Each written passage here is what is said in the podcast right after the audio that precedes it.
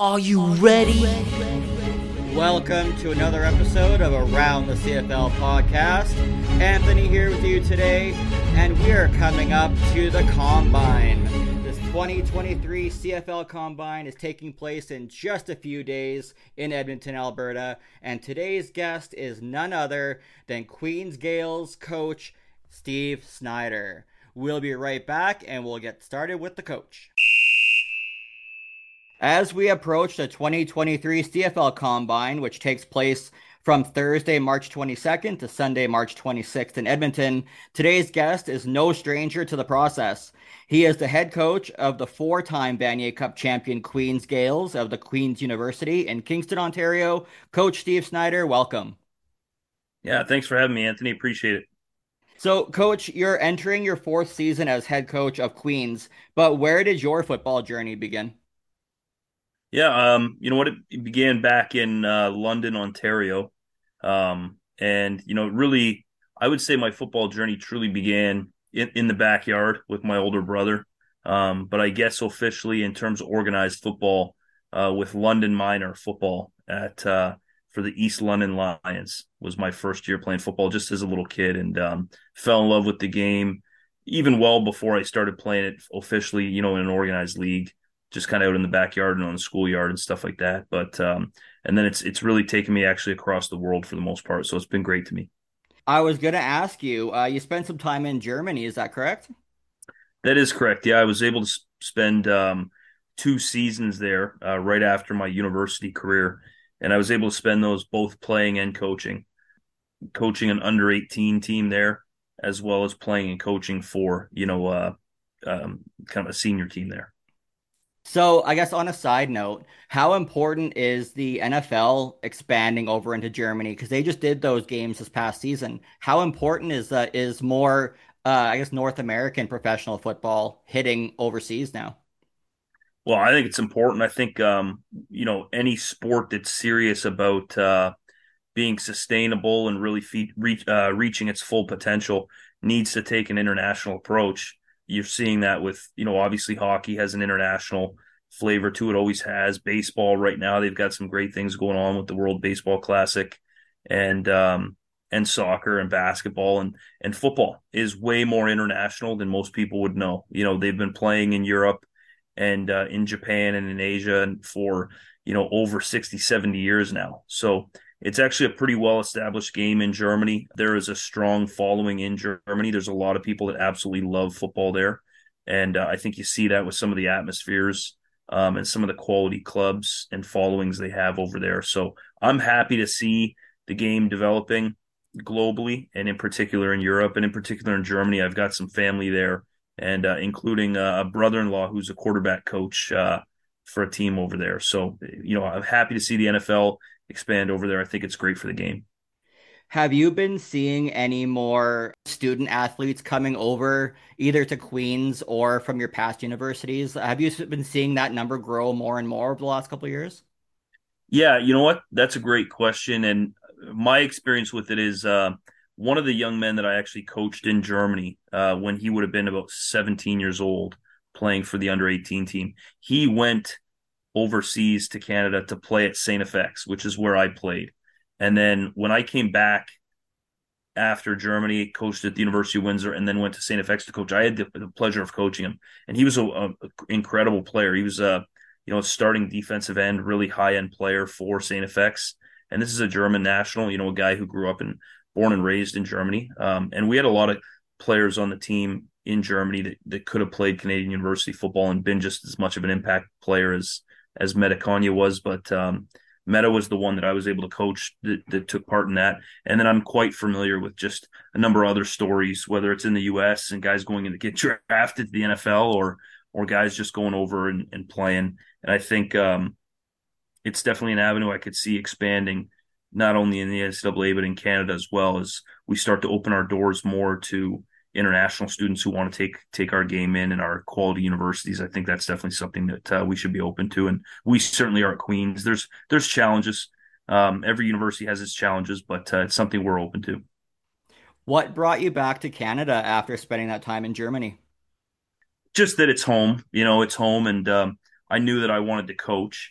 And so I was coaching there, but something was telling me, you know, to get back here and get my teaching degree and, and start to compete in, you know, our football community in Canada and try to do some big things here. And I was just getting the itch to get back and get competitive uh, in the landscape over here. I felt like I was over there and I was missing out on the action a little bit. And I'm a competitive guy. So I just kind of remember, you know, hearing about the people that were the young coaches that were starting to get established in our game. And I said, whoa, whoa, whoa I got to get over there and start competing. So that was the big thing, was to come back. And I, you know, I was actually fortunate enough to meet my wife over there. So she came back and we began our life in Canada and the, and the journey of, you know, trying to become a university football coach, which uh, is not as glamorous as most people would think, but it, it, it's been a great journey.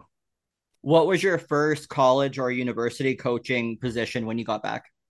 Yeah, I was at the University of Windsor, and I was actually um, like a special teams coordinator and assistant receivers coach. So Uh, and then became the recruiting coordinator in that first off season. So that was really uh, an amazing experience, a place that I, you know, hold close to me. The University of Windsor still is, uh, was able to get my teaching degree there. And really that just is a credit to uh, a guy named Joe Damore, who at the time was the head coach there and who was really great to me and giving me an opportunity. Special teams coordinator and recruiting, those are my two things. That's what I love the most to do. Uh, what got you back over to Saint Francis with the X-Men um, as an offensive coordinator? With the X-Men. Or X-Men, sorry. X-Men. It's all good. I get uh, that happens, but I got to correct you.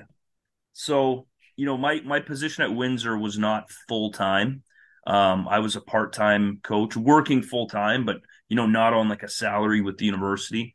Um, so, It's kind of nickel and diamond back then, you know, going all in, coaching full time, but not really getting compensated for it. But that's not to take anything away from Windsor. They just didn't have that position for me yet. And and they did a wonderful job of taking care of me with with how they that how they could and what, you know, capacity they had. But Saint F X offered me an actual full time position with the university and an opportunity to be the offensive coordinator. And I think m- most importantly, um, an opportunity to rebuild my alma mater, you know, and, and at the time they they weren't doing very well at all. Uh, and and I was able to work hand in hand with um, Gary Waterman, who, you know, is a guy who I respect the most. And um, we we just were able to take on that project together and with some other great people and rebuild, you know, our our our program, the the program that we deeply cared about at that time. And obviously, Gary still does, and I have, still have a place for it. But just as a guy that went to school there and played there and owed a lot to the university, at least in my mind, the opportunity to go back and coach and rebuild it meant a lot to me. After three years with the X-Men, you went on to transform the offense as the coordinator at Western as part of the Mustangs. Uh, what were the challenges of building that offense to get to two Yates Cup victories and back-to-back Vanier Cup appearances? Yeah, that was a really interesting uh, experience. It was amazing. It was much different than the other experiences I had. We didn't need to necessarily like rebuild the offense or transform it, but we kind of did in some ways. We kind of reestablished the core teachings of the offense, and we definitely drove it in a new direction while still hanging on to its core values and what made it great. Um, but we definitely put our stamp on it in terms of like just what it was going to be as we move forward in the future. But I, I I look back at that experience, what that, you know, we needed to get a team over the hump. That was a very good football team that had continuously fell, fallen short the last few years. And we just needed to keep that team healthy, um, make sure that there was a championship progression. So situational football got better each and every week so that by the time we were in the playoffs and making that run, we were going to play our best football, healthy, super situationally aware, really confident, really loose, and had a, an offense that had a lot of layers to it and was able to build off and complement, you know, complement um, itself, but also try to fit in with the team as well, where we were able to play some complementary football, you know, knowing when to just kind of take care of the ball and get rid of it, knowing how to understand field position. And, and the big thing was understanding clock and just knowing how to control clock late in games when we were up to ensure that we were able to get out with a win.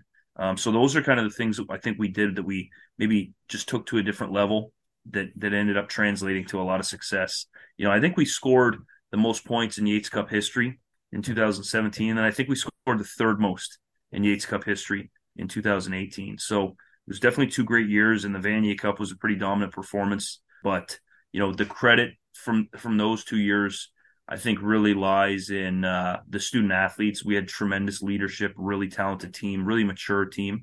And then we had a great head coach and just a great coaching staff. That was a really unique group of people. Like, you know, you'll look back on that. I think the, the, the country will look back on that a long time from now and go, that was a really special collection of people. And it was. How, how was that feeling? twenty seventeen, you won the Vanier Cup. It was incredible. You know, growing up in this country and being obsessed with football and kind of addicted to the game and allowing it to be a way of life for you, and chasing it as a player, and then, you know, chasing it as a coach, and then finally being able to accomplish it and just feeling like for once you were actually at the top of the football mountain in Canada was a feeling that uh, I'll certainly never forget, and um, something I'm chasing to get back to now, because it is a pretty special feeling, and you, you just you can't help but to look around at the people you're doing it with and just feel so proud and share kind of this unmatched joy together. So really just working hard every day with our staff to try to, and our players to try to bring that feeling back. How did the head coach opportunity come about at Queen's? Yeah, that was, um, you know, pretty much right after the two thousand eighteen season.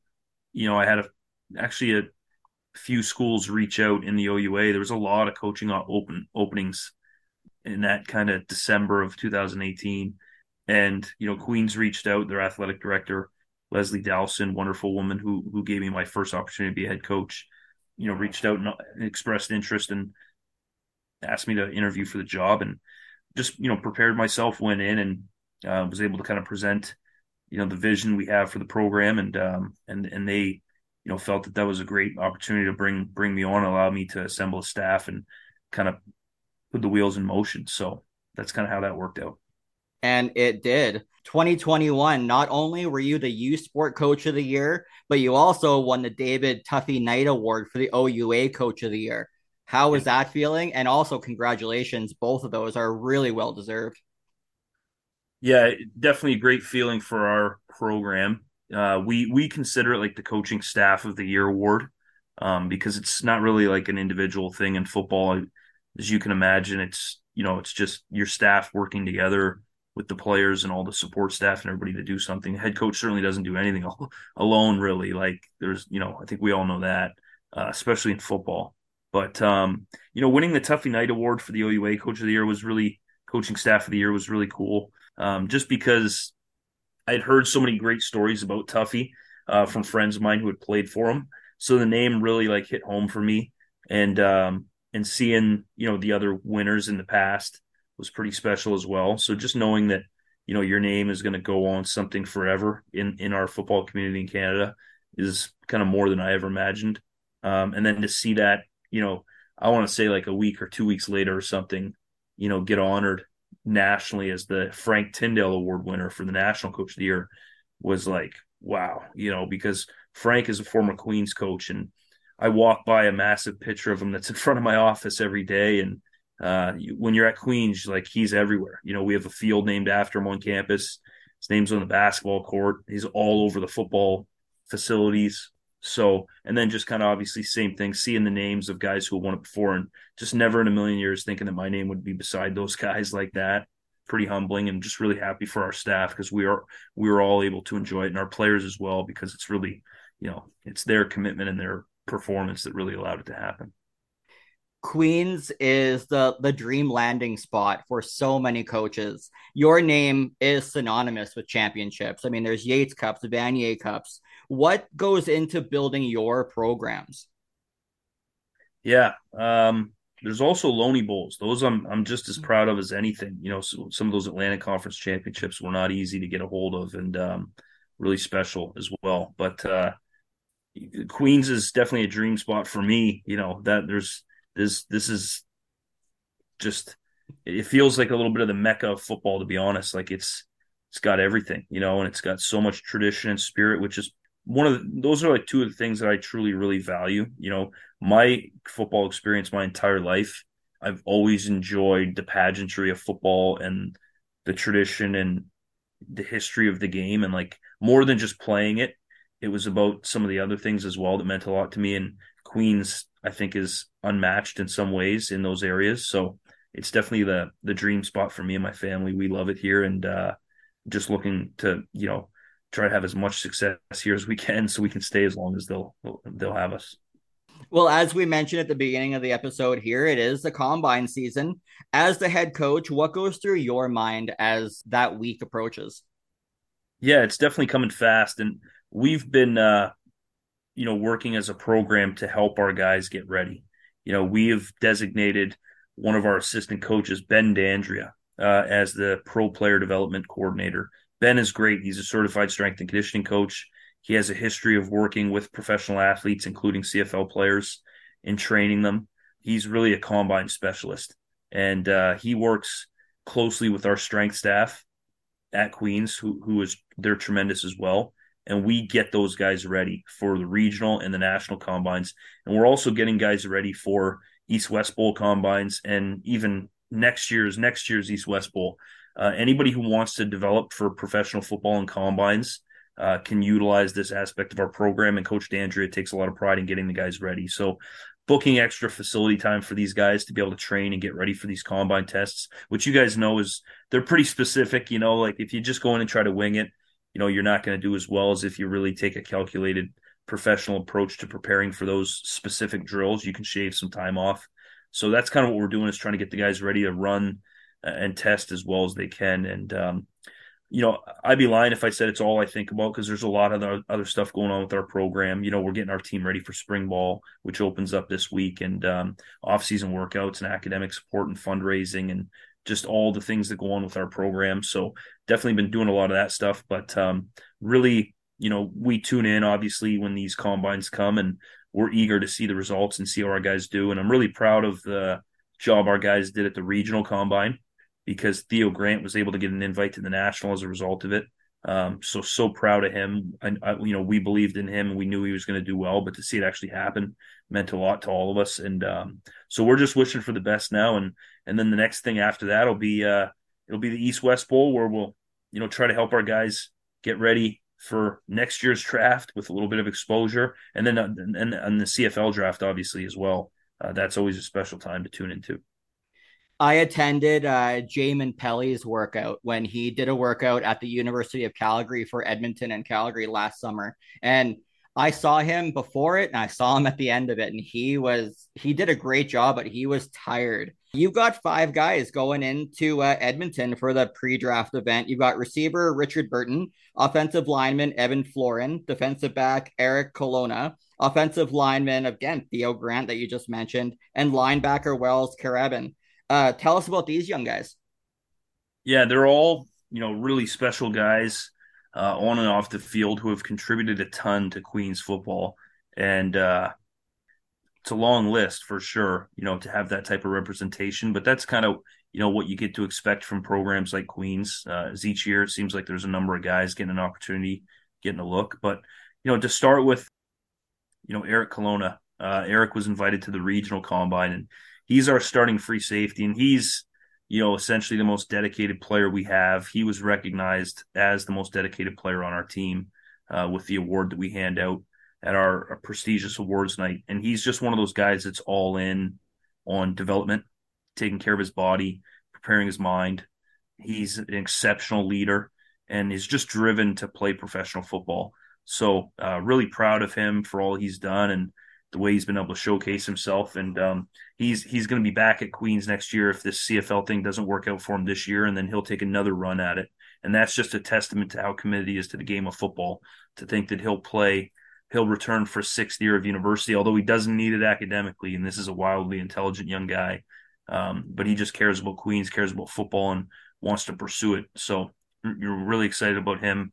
Um, and then Wells Carabin, another player in, in, invited to the regional combine. Wells is a long athlete, really instinctual linebacker that's played a lot on special teams. I think um, what stands out to him is his length, you know, and uh, and his his instincts for the game and that I Q. It kicks in, and he's able to sniff things out and just be a pretty versatile player, make make plays defending the pass, you know, as a linebacker, getting out into space and using his range. Um, and he's demonstrated that he can play in the box and and step up and fill and play sideline to sideline and you know, stop the screen game and play the perimeter run and get out, get out on the, uh, you know, quick game in the perimeter and things like that. So, but I think what his, his ticket is going to be, you know, if he's able to get selected and get a, get an opportunity, will be his ability to play special teams. And he's certainly done that for us. Um, but using his length to, you know, to try to hold people up on the line of scrimmage and, and, and, and possibly be covering kicks. You know, we, we definitely are hoping for Wells to, you know, get his dream realized and be able to play some professional football. And then Theo Grant is uh, one of the guys that was actually a part of our first recruiting class when we came in as a staff. Theo was an outstanding offensive lineman from Halifax, Nova Scotia at Citadel High School, which is a really established program there. They have a history of sending a lot of guys, a shorter history. It's a kind of emergence of two really old, powerful high schools, um, but they turned into a superpower there, and they've sent a lot of players to Canadian university sport. And Theo was a part of that first recruiting class. Tremendous player, came in a little unsi- undersized, uh, was actually forced to play as a true freshman um, at like two hundred fifty pounds, playing tackle. Uh, and he's just, you know, he's tough, he's technical, he loves to finish people, um, and he's really athletic. So he's really built his body up and and, uh, and his technique up to a level where he can play at the highest level in the O U A. He did this year. He wasn't recognized as an all-star or anything, but he easily could have been. And um, and I think you're seeing that now at the regional combine, how well he did. And now he's got that ticket to the national, and he's got another opportunity to go and, and showcase his his his incredible athleticism. And one thing he's really bought into over the last couple of months is the key to is is the importance of versatility. And I think he's really open now to doing whatever the teams want to see, whether that's snap, play guard, play tackle, or do anything else. Um, I know he jumped into some of the special team stuff. He's always been eager to do that. You know, he can protect kicks. He can cover kicks. He can play on the kick return team, um, and, you know, and, and and set blocks up and things like that. So he, he's a special one. He's a special one. And I think people are really starting to open their eyes to the to the athleticism there. And then I think the final two guys there would be uh, Evan Florin and, and Richard Burton, right? So these are the two that were invited to the National Combine right off the get-go. And uh, Evan Florin was a part of the first recruiting class as well, so he came in with Theo. So we got two really good ones there on the offensive line. And Evan was more of the uh, big prototypical guy, you know, coming in at like six five, hovering around three hundred, and and just really tough, really athletic. Um, so now it was like, all right, physically he can play. Now it's like, as a freshman, can he understand the technique and the calls and the schemes? And he did, you know, and he played as a freshman for us. And and he's been just like a a rock solid performer for us, especially the last two seasons. And this year he was recognized, you know, all Canadian, all conference, and, and, and the uh, offensive M V P on our team. So uh, Evan, I think people are going to be impressed with his athleticism when the pads come on, his physicality, uh, his intensity. Uh, but we're certainly hoping he tests well. And he's a guy that, you know, wants to play professional football. That's really on his mind. So now he's got an opportunity to chase that, and uh, he'll be welcome back to Queens if he doesn't, you know, stick with the C F L team, and then he'll re-up and try to go back next year because his mind is to eventually play professional football, um, whether it's this year or, you know, the next year.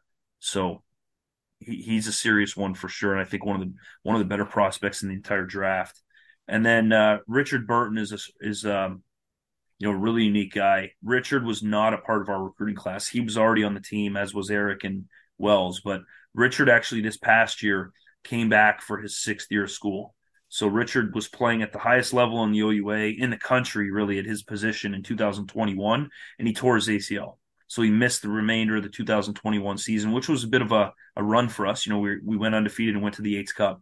And then he rehabbed, came back for a sixth year of school, and you know, dominated, was an all-Canadian and uh, our team M V P and the true leader of our, our team, one of the one of the true leaders of our team, just a pure character guy, very mentally tough, extremely coachable, very intelligent, all Queens, all heart.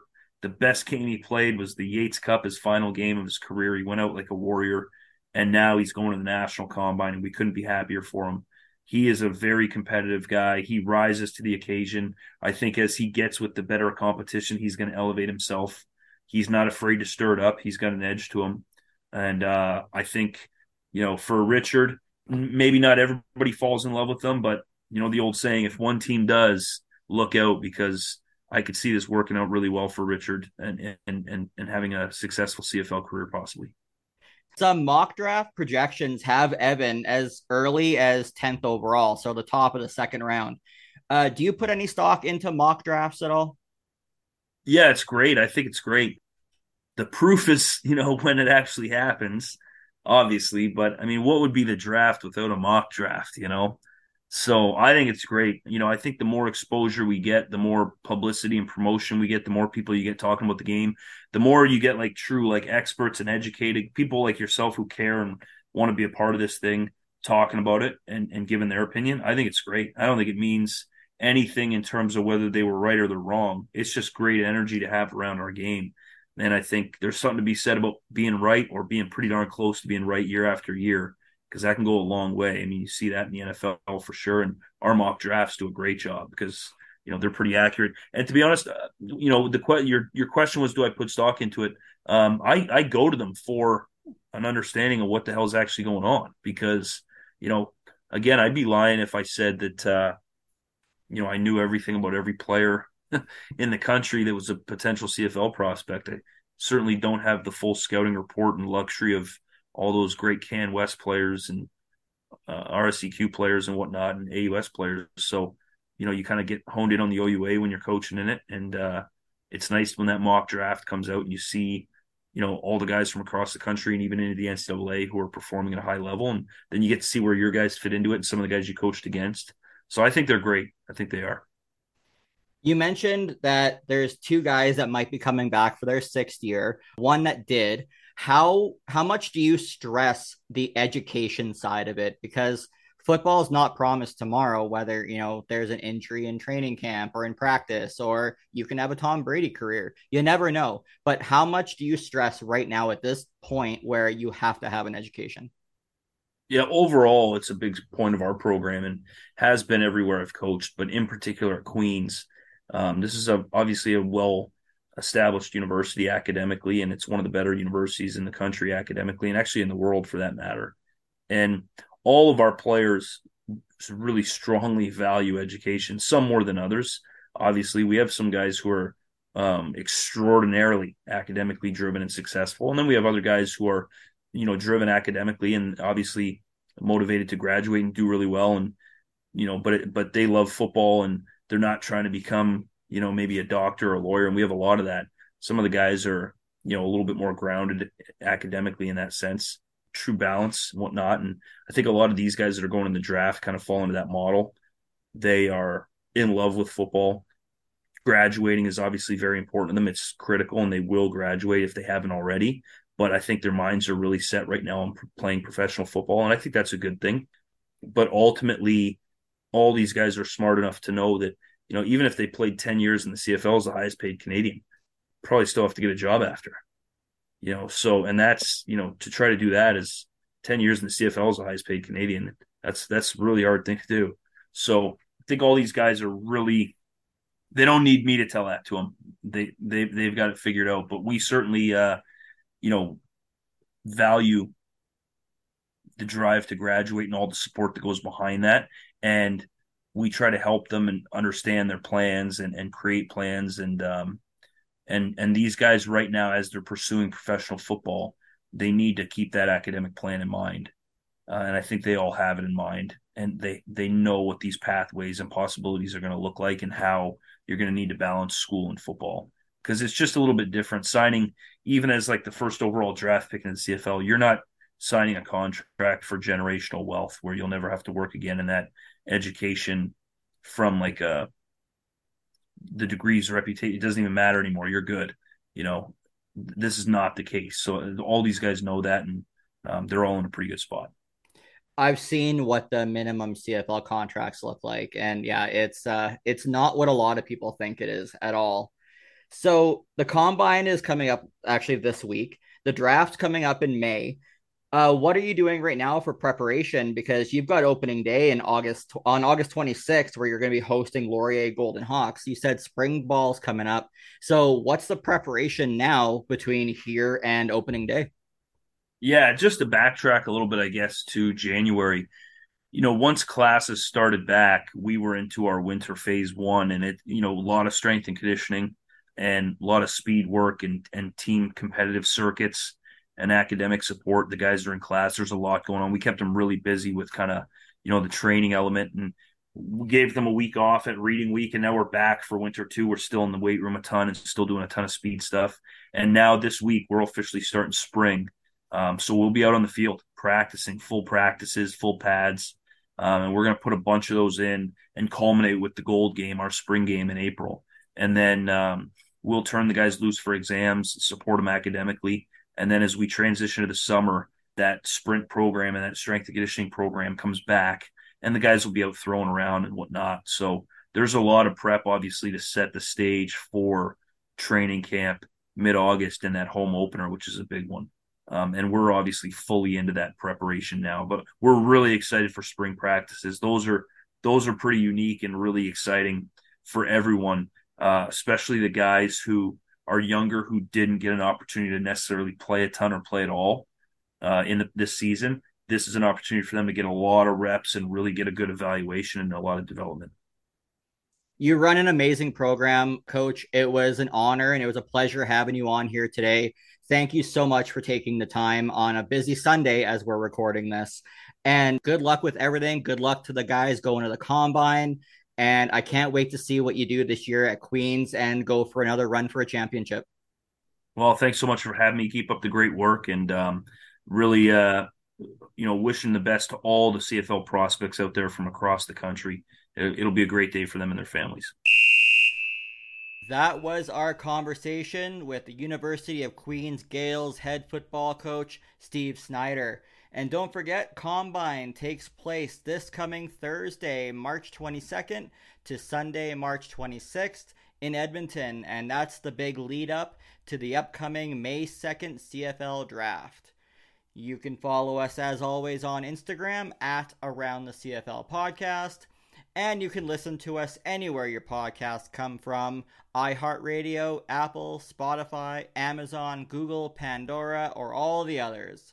We'll be back again next week with a brand new episode, and until then, we'll see you later.